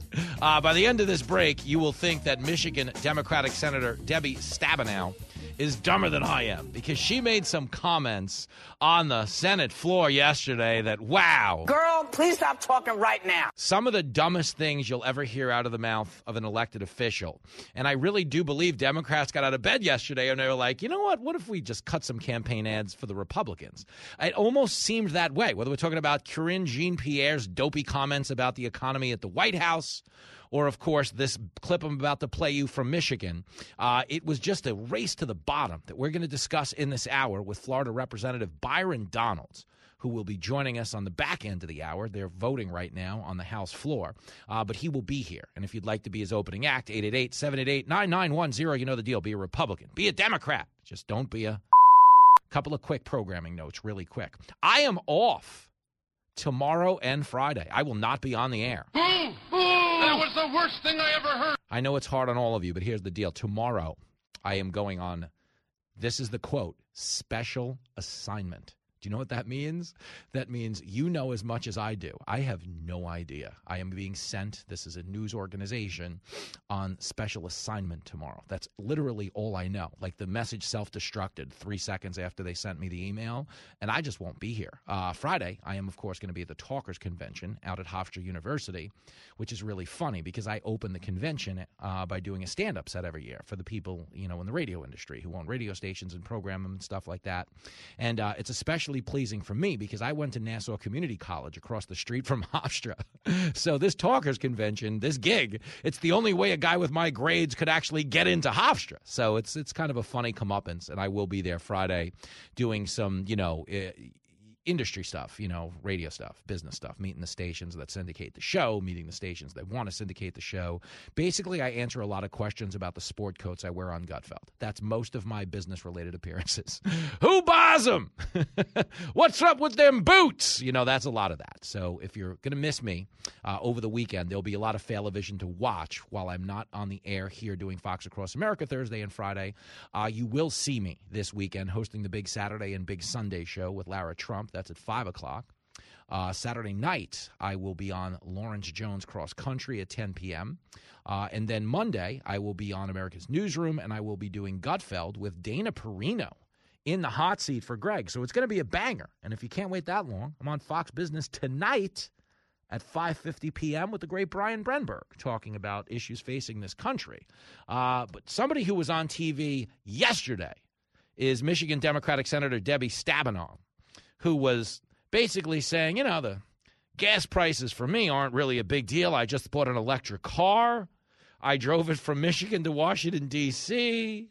I never had to worry once about the gas prices as I drove by. This is the biggest schmuck I've ever met. Now, understand what she's trying to do there is it push the Democratic agenda, which is hey, hey, hey, everybody needs to get an electric car.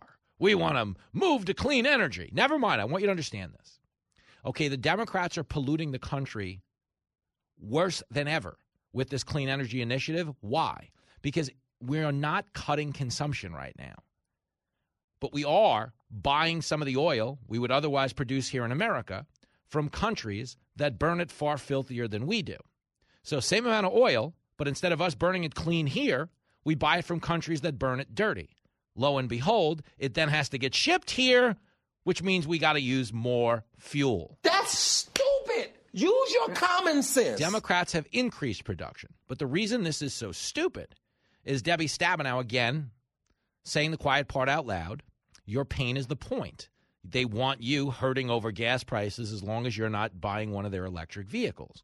But where she looks so bad, and the reason people are framing this as a let them eat cake moment, is a political elite being out of touch with the suffering of real people, is because she's basically saying, ha ha, not my problem. I've got an electric car.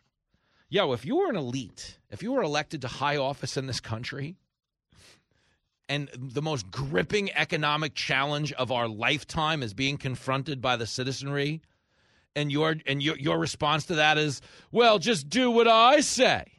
I can't impress upon you enough. This is why people hate politicians. This exact thing, this tone deaf indifference, is why they hate them. This forcing the agenda on you, never let a crisis go to waste thing that they do, it's so disgusting. And it is why people hate politicians. Here is Debbie Stabenow. This is the clip, clip 14 after waiting for a long time uh, to have enough chips in this country to finally get my electric vehicle, I got it uh, and drove it from Michigan to here uh, this last weekend and went by every single gas station and didn't matter how high it was. And so I'm looking forward to the opportunity for us to move to vehicles that aren't going to be dependent on the um, whims of the oil companies and the uh, international markets. Are you stupid or something? I mean, do you know how criminally stupid that happens to be? Okay, first of all, she's lying when she says the whims of the oil companies, the international markets. Okay, the oil companies make their money off supply and demand. Okay, right now the supply is low because Joe Biden declared war on domestic energy production. Correct mundo. Okay, that's why the supply is low.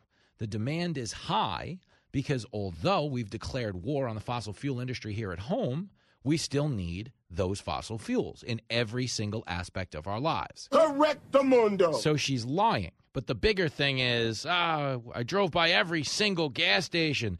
Didn't matter how high it was. Yo. It's like me driving. Oh, I drove by a house fire. Wasn't mine. What do I care? Okay. That's what she did. And she's being thrashed on social media as she should be. But there are Democrats out there as well being like, no, no, these are good comments because you understand she's saying we need to move to clean energy. The problem with politics, for real, is they've gotten so contentious, so hyperpartisan, that when people are as emotionally invested in winning, winning, I don't mean improving the problem, I mean winning, winning the debate, winning the news cycle they don't realize how stupid they sound to regular people. This is no different than a clip I played earlier from Karine Jean Pierre at the White House. She was sent in there with what I consider to be the easiest job in the world because all she had to do was replace Jen Psaki. Psaki sucks. Kayleigh was so much better. I mean, Psaki really was just a condescending jackass. Okay, we're talking right now about the man being arrested outside Brett Kavanaugh's home 26 year old man from California showed up with a knife, a gun, and burglary tools, admitted to the cops he was there to kill Kavanaugh. Okay. He's there after Chuck Schumer, if you remember. Okay. The guy who's warning us about the dangerous rhetoric out of Republicans. He's there after Chuck Schumer said this, clip 54. I want to tell you, Gorsuch. I want to tell you, Kavanaugh. You have released the whirlwind, and you will pay the price. You won't know what hit you if you go forward with these awful decisions. Think about that. That's Chuck Schumer. You won't know what hit you if you go forward with these decisions. He should be behind bars. Again, Donald Trump saying go down to the Capitol, peacefully protest, let your voices be heard. That's incitement. That's treasonous sedition. That's a coup attempt. Go down there, peacefully protest, let your voices be heard. But Chuck Schumer, you've unleashed a whirlwind. You're going to pay. You don't know what's going to hit you. That we're supposed to believe is fine. Okay, this is who the Democrats are. This is who Jen Psaki was. Let me give you Jen Psaki talking about protesting outside the homes of justices because she was asked at the time, hey, they're doxing Supreme Court justices in an effort to pressure them into changing their ruling on this Dobbs case, which could repeal Roe versus Wade really quickly. If Roe versus Wade gets repealed, what actually happens is each individual state votes on abortion. It's not a ban on abortion. Abortion doesn't go away okay, each individual state gets to vote. So it's not the end of democracy, as they keep telling us, it's the beginning of democracy. Okay, but here was Jen Psaki when she was asked about protesting. I got two clips for you really quick. Here is clip 50. Do you think the progressive activists that are now planning protests outside some of the justices' houses are extreme? Peaceful protest no, peaceful protest is not extreme. These activists posted a map with the home addresses of the Supreme Court justices. Is that the kind of thing this president wants? The president's view is that there's a lot of passion, a lot of fear, uh, a lot of uh, sadness from many, many people across this country about what they saw in that leaked document. Uh, we obviously want people's privacy to be respected. We want people to protest peacefully if they want to to protest. You are disgusting. Now, understand, pressuring a federal judge is a crime. Doxing the home address of a federal judge is a crime. So the word salad about there's a lot of passion, people are emotional. Yeah, we encourage peaceful protest, but that's not speaking to the issue she's being questioned on, which is going to the judge's home is a form of intimidation. Hey, we know where you live. Nice house. It'd be an awful shame if there was a court ruling that led to somebody damaging this place, let alone damaging you, which is what we have now. Here's a little more Jen Psaki, clip 51. I know that there's an outrage right now, I guess, about uh, protests that have been peaceful to date, and we certainly continue to encourage that outside of judges' homes, and that's the president's position. This is a pending court case, though. That's where the federal law comes into place. This is a pending court case. Well, but I, I think that uh, intimidation and protests and intimidation outside of the homes of school board members also warrant some outrage, and we haven't really seen that. Uh, get her out. Get her out of here. So Psaki is telling you what? Well, it's no, it's fine because there was intimidation at school board meetings. Wait, what? Are you serious? But that's who they are. Do you understand? And they want you to believe, oh, it's the Republican rhetoric. Dude, uh, influencing a judge is a crime. Intimidating a judge is an actual federal crime that they were condoning by hiding behind words like peaceful protests to date. And then the false equivalency, well, of a, you know, intimidating a school board member. Yeah, the parents showing up at school board meetings aren't terrorists just because this administration tried to label them as such to stifle debate. Do you understand? When Merrick Garland drafted that memo with the help of the teachers' unions to label those parents domestic terrorists, do you know the story of that school board where the dad was labeled a domestic terrorist? His daughter was raped by a transgender student. What the hell did you just say? In a co ed bathroom that was also accused and investigated for raping a second student. But the school board allowed the kid to continue to attend school because they didn't want to upset Pride Month. So this guy whose daughter got raped, as you'd imagine, little worked up about it. Little worked up about the fact that the school didn't protect his kid. So he showed up and yelled at a school board meeting. Didn't get arrested with guns or knives and say he was going to kill somebody like this guy outside of Kavanaugh's house. But the Jen of the world would like you to believe one is the same as the other when there's no remotely close to a comparison between the two. But that's why we're in this position. There is a legitimate indifference on the left to the suffering, to the plight of people on the right. And what they don't understand is when you get to issues like gas or inflation, they can take these as political issues. Well, the right's whining about inflation, the right's whining about gas because, you know, we're responsible for those things. But the right is doing that. So, you know, we've just got to push back against the right. But what they don't under realize is the casual observer is the victim here. It's not the right wing voters, okay, that are affected by gas and inflation it's literally everybody because they all got to put gas in their vehicle, with the exception of this jackass from Michigan who just bought an electric car. Electric cars are 1% of the vehicles on the road in this country, which means 99% of the people in this country, whether they're Republican, Democrat, independent, libertarian, doesn't matter. 99% of the people in this country are getting absolutely by the gas prices.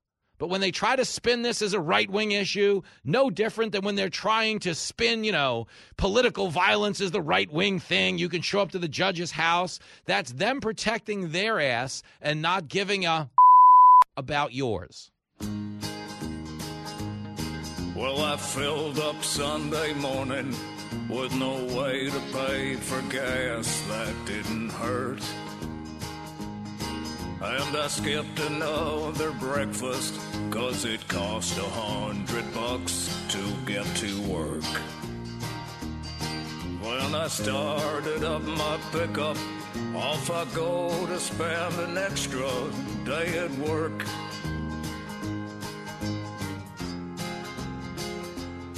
Biden's caused inflation everywhere, and things get more expensive every day. A Sunday morning side job, I'm wishing, oh, that I was home. But I'm working on a Sunday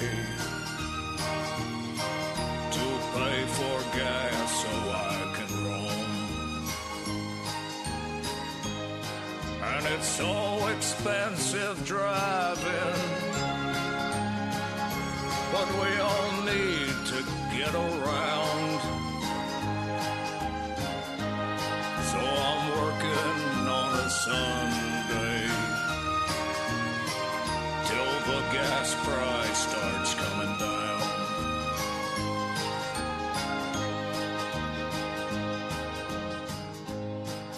A show so good, it's hard to describe. It's not a matter of. It's a matter of you just. Oh, in the club. I mean, um, as as and uh, you know. It's Fox Across America with Jimmy Failla. You know, so uh.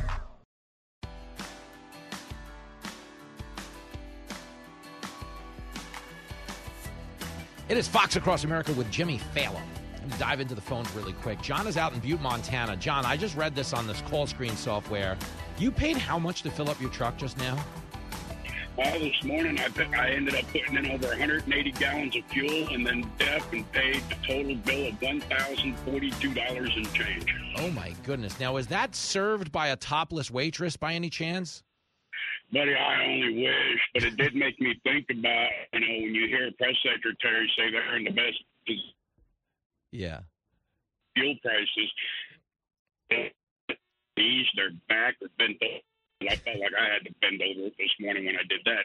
Oh man, that's rough. No, I feel you. That's exactly how you should feel. That's how we all feel right now going to the pump. And this is it's psychotic. I don't think they get it or maybe they do and they don't care, but there's no world, okay, where the Democrats aren't going to pay for what we're being made to pay at the pump. And they can tell themselves about positioning and, uh, you know, MAGA and anything in between. But I mean, this is sick stuff, man. And sadly, it's not going down anytime soon. That's the that's the real crime here. It's like you turn around and, like you had said at one point, you know, you feel like you got to pull tricks out behind a gas station when you're getting fuel. Well, that's the way I felt. John, I'm telling you, that's maybe that's why Fox wants me to go on a diet. It's not because I look fat on TV. It's because I'm not going to be able to afford Oh, gas. I got I got to look Well, more.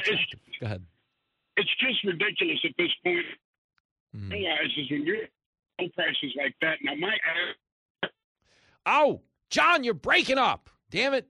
Maybe he found that topless waitress he was looking for after all. He ran off into the night. John, I love you, buddy. I'm going to a commercial, but your phone broke up anyway. Excellent call. If you're on hold, we'll squeeze you guys in next. Byron Donalds is coming up as well. It's America's family meeting. Your dysfunctional dad will be back after these messages.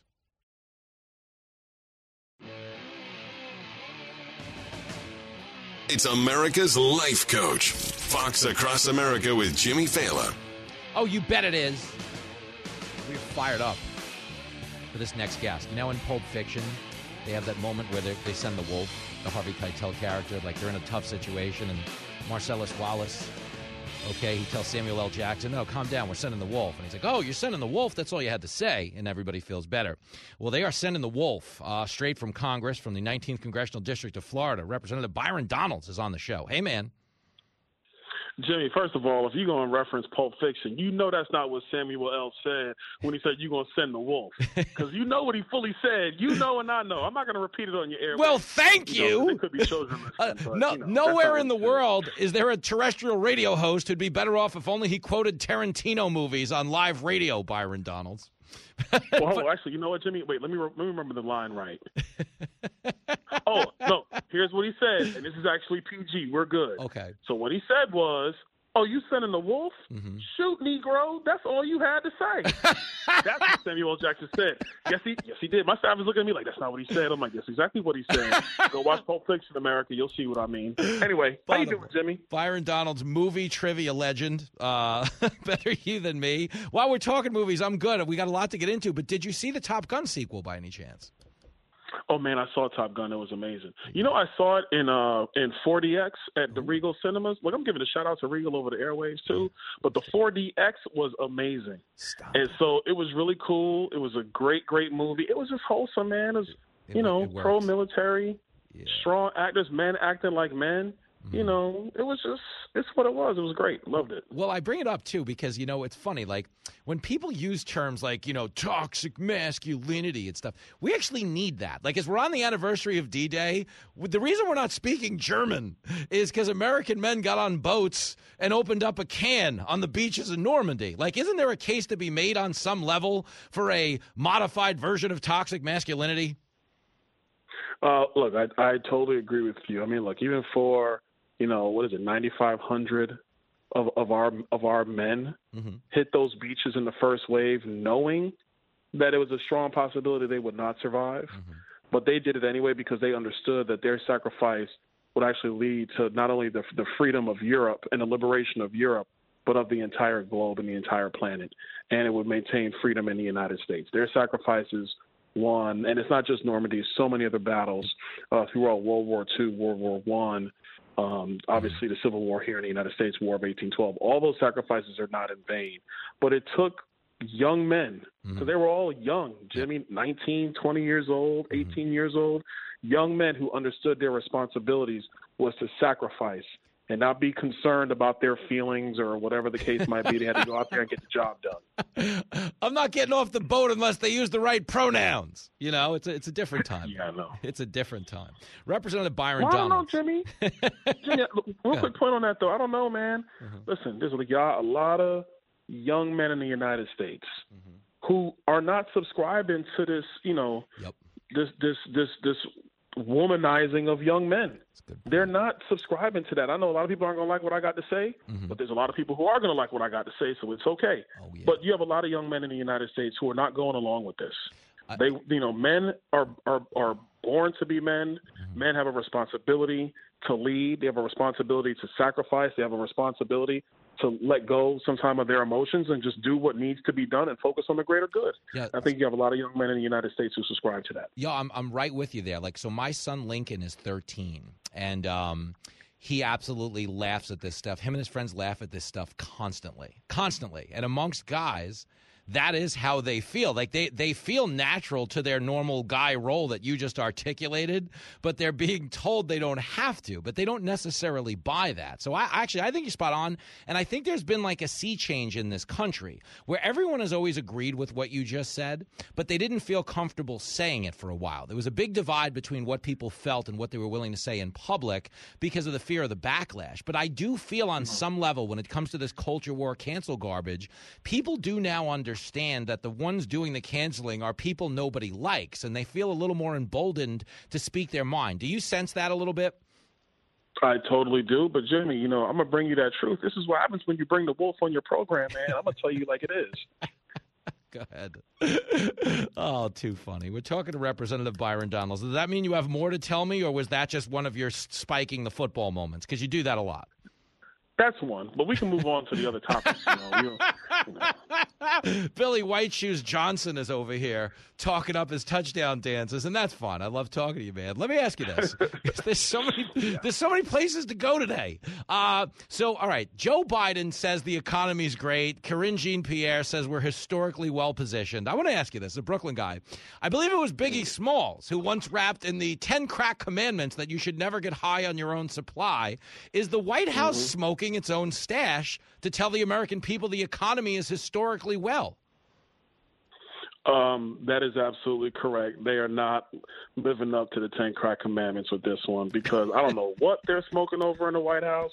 Maybe it's just that they're trying to find any way to not take blame and increase their poll numbers. Mm-hmm. But everybody knows what they're saying is a bunch of BS. I don't care if you're a Democrat voter, independent voter, definitely Republican voters. They all know that that's a bunch of nonsense.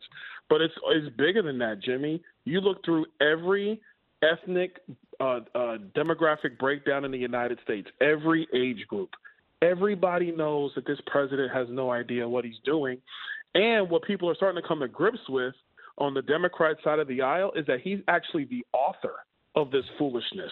Not that it just happened on his watch and he just didn't know what to do, but he's actually the creator of the foolishness. And I think that there that's what's going to happen to the Democrats in November. People have seen enough. They're fed up, they're over it.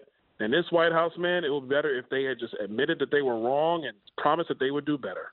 At least then some people might forgive them and try to, you know, stick up for them. But this thing is bad, it real is, bad. It is so bad. We're talking to Representative Byron Donalds, and no, I agree with you. And and I think you know we're getting a show trial in prime time tomorrow night over January 6th, where they've brought in an ABC producer to try to make it more um, you know emotionally engaging. This is a sequel to basically an impeachment trial that went nowhere.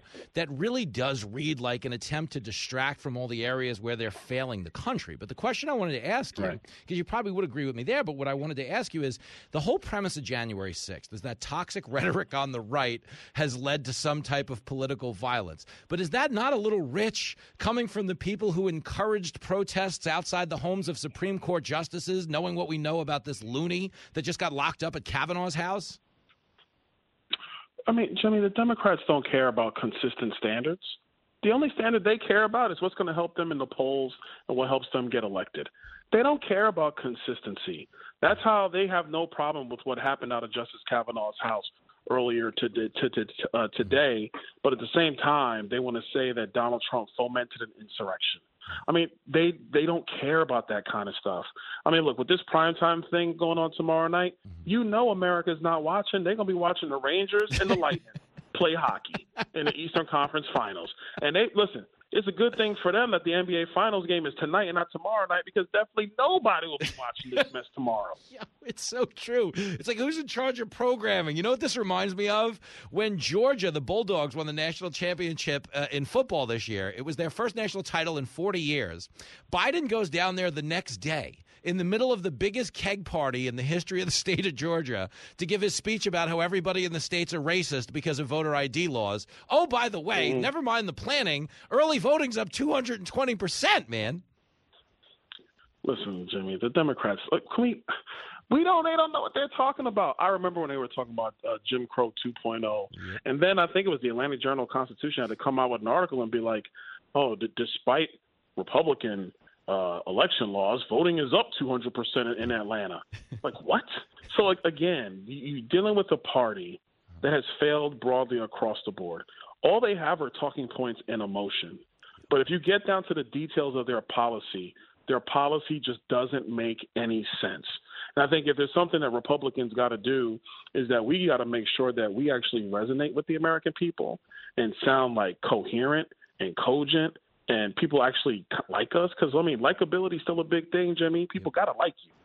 But then when we bring our policy with the fact that you know you got people like myself and others up here like Greg Steube, you know, who is the best dressed man on Capitol Hill. Let me just say that right right there for everybody to know. Shout out to Greg Steube, you know, Florida's finest. But when you have people who can resonate, um, just in the culture of America, then we bring policy. Mm-hmm. That's how we're successful. No question. That's why you're the wolf, Byron Donalds. So we thank you for your time. I know you've got to get to another crime scene to clean up, uh, but let's do it again soon, okay? Anytime, Jimmy. No problem, man. Thanks, buddy. You're the best. There he goes, Representative Byron Donalds. They told us on his team he needed to be out at 245 sharp. Let the record show, Mikey. I do believe we beat the shot clock by a few seconds there. We run a we run a pretty professional operation. You wouldn't know from listening to this show that there's actually like behind the scenes, like we're hitting the cutoff man. We're taking extra ground balls before the game. We're actually like it's a pretty sharp show, but I think the whole, you know, the premise of the show is that there's like a golden retriever sitting in the booth, you know, pulling all the knobs and hosting the show, but it's not actually true. A golden retriever is way too good a hygiene to work on this show. You know, some dog that's just sniffing pee and licking itself all day. yeah, you kids say ew, but if you've seen the search history on my producer, you'd be saying. Back after this. You're listening to Fox Across America with Jimmy Failla. I enjoyed it. It was an unbelievably interesting experience.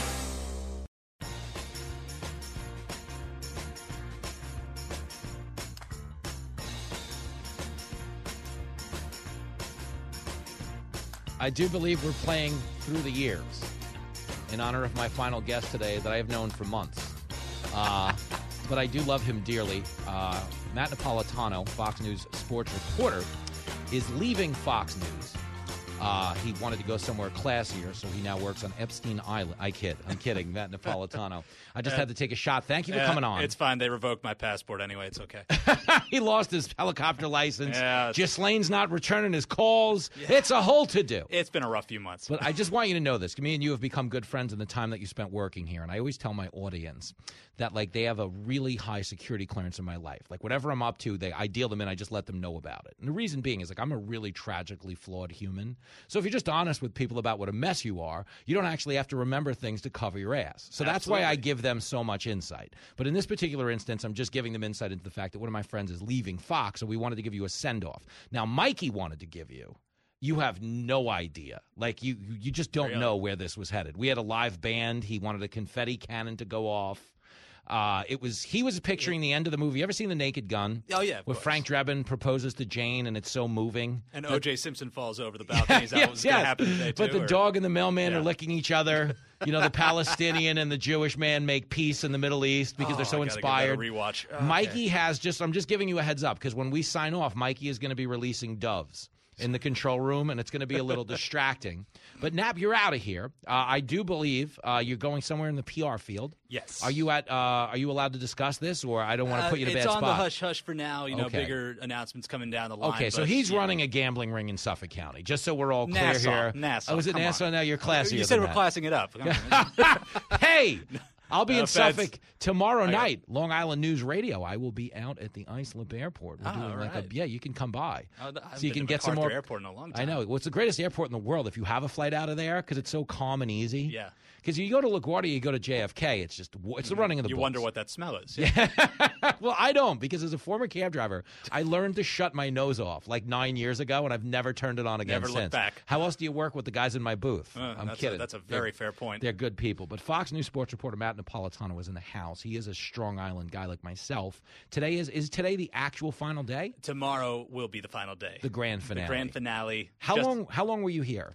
Uh, I was here six and a half years, freelance and full time. So I've been the full time sports guy since June of 2017. Wow, that's rad. And I always like to bring on people in your position who've been here a while and tell tell our listeners for real is one of the things that I was most blown away by when I first came here. It's like I was doing comedy, I was driving a cab.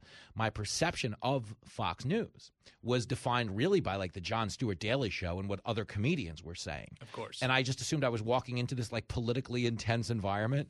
Is this not like the Club Med of corporations? Everybody's like so cool, Yeah. so mellow. And I might be reading this at gunpoint, but stick with me. No, I'm kidding. Yeah, that's been the hardest part. Is you know I've met incredible people here, and I even said it earlier. That was really the hardest part of this decision for me is saying goodbye to all the incredible people I've gotten to work with, that I've gotten to meet, and the opportunities. Mike excluded because he's hyping himself up in there. Oh, I see him, and that- it's just- nuts. he's his own hype man. It's like his own favorite flavor. I got to get him his own Viking hat. No, but he had set this up like a North Korean funeral where we paid people to cry when you leave. Funeral he, wailing. He has people that are going to be wailing outside the studio when you leave. It's everything I've always wanted and more. Um, but yeah, just getting the chance to work with some amazing folks here is really what makes this such a difficult decision. But you know, it's on to the next chapter. Yeah. And I'm going to miss it because it is such a great environment. Like, we all have fun here, even through some really tough times and some tough stories. We get through it together, but we find a way to just come together and find time to laugh and find time to enjoy each other's company. Well, that's what I think is so fascinating. Matt Napolitano was in the studio making his final appearance on this show. Some of you know him as a Fox Sports reporter. Second and final appearance on the show, by the way. Mikey just updated that. Mikey keeps good stats. That's the one thing he keeps good stats. He can tell you how many minutes you've been on, the topics we've Oh, covered, wow. your your value over replacement guest, your Vorg. It- it's Kornacki without the khaki budget. I, I like it. It's great. so we're talking, and I do, but I do think that's a prerequisite. I, I, I genuinely think, and I, I know they'd never admit to this here, but I do think when they're hiring people, they they they figure out whether or not someone is cool in the interview because everybody is pretty cool. And I think, but I think you know going forward because I always try to give some kernels of wisdom to the audience, you know, because few people have done more with less than I have. You know what I mean? As a guy, a cab driver, I went to community college, didn't even show up for class. But I do think being cool, just being a force multiplier of positive energy, is that not the most professionally helpful tool you've ever come across? Oh yeah, I think if you're honestly willing to gel with an environment and you get along with people, I think that gets you so much further than anything else. I mean, you Mhm. can come in being the whiz kid knowing everything, but if you're standoffish or Uh-huh. abrasive in any way, you're not going to gel in any environment. You're not going to be welcomed and really embrace the opportunities ahead of you. And Uh-huh. that's what was cool about being here. I felt like, you know, I know I had something to prove. I was out of the industry for a little bit and I got a shot to come back, so I had that chip on my shoulder. And I think over time, everybody saw that I was just another one of the bunch here. Yeah. And that's what makes it happen. I mean, it's what it's having people like that is what makes great radio, what makes great television, what makes any great product, really. positive energy attracts positive outcomes. Mm. I always tell people this in casinos. You know, if you go by a table where everybody's like just staring at their phone, like punching the table, not speaking, they're losing. Mm-hmm. Yeah. You know, it's the people that are doing like an actual conga line in between shuffles. That's the table you Read want to read the room. Read Yeah. the room. Thank you. Read the room, read the table, all of that. But Matt Napolitano, you will not be reading this room. You are on to, I guess, greener pastures, seeing as there's so much marijuana involved. I'm kidding. we don't know that. I'm just pinning things onto you Allegedly. now. Allegedly. I'm just, I well, we doesn't matter now. We grew up at a time. Exact- yeah, Isn't- exactly. Isn't it weird? You know what? Maybe you noticed. I was walking around this weekend, and the smell of weed smoke was everywhere this Oh. weekend in New York City. Yeah, yeah. Everywhere. You have no idea how bad people who don't live here don't understand that. Yeah. Uh, a cop stopped me on Sixth Avenue. He's like, "You smoking marijuana?" I was like, "No." He's like, "Well, here you go." I was like, "Wait, what do you mean? I thought you were the cops." But that's no, it's out of control. Yeah, you get a contact high now during Take Me Out to the Ball Game at Yankee Stadium. It's amazing. and then you get yelled at for not saying Latin X. oh, what a dumb time to cover sports, Napolitano. You're uh. getting out right on time. What a world. Oh, What a we life. love you. Matt Napolitano, cue up through the years. The Korean crowd's getting ready to cry outside the studio. I, I see them filing an order. Make This sure is- the doves don't poop on you. I wouldn't want to ruin that beautiful hair. Oh, thank you so There he much. goes. Gone but not forgotten. Matt Napolitano will always have this. I am off the next two days on special assignment for the Fox News channel. You will not hear from me, but Sean Duffy will be here. Cable News Super Hunk, Ben Domenech in the house as well. See everybody on the telly.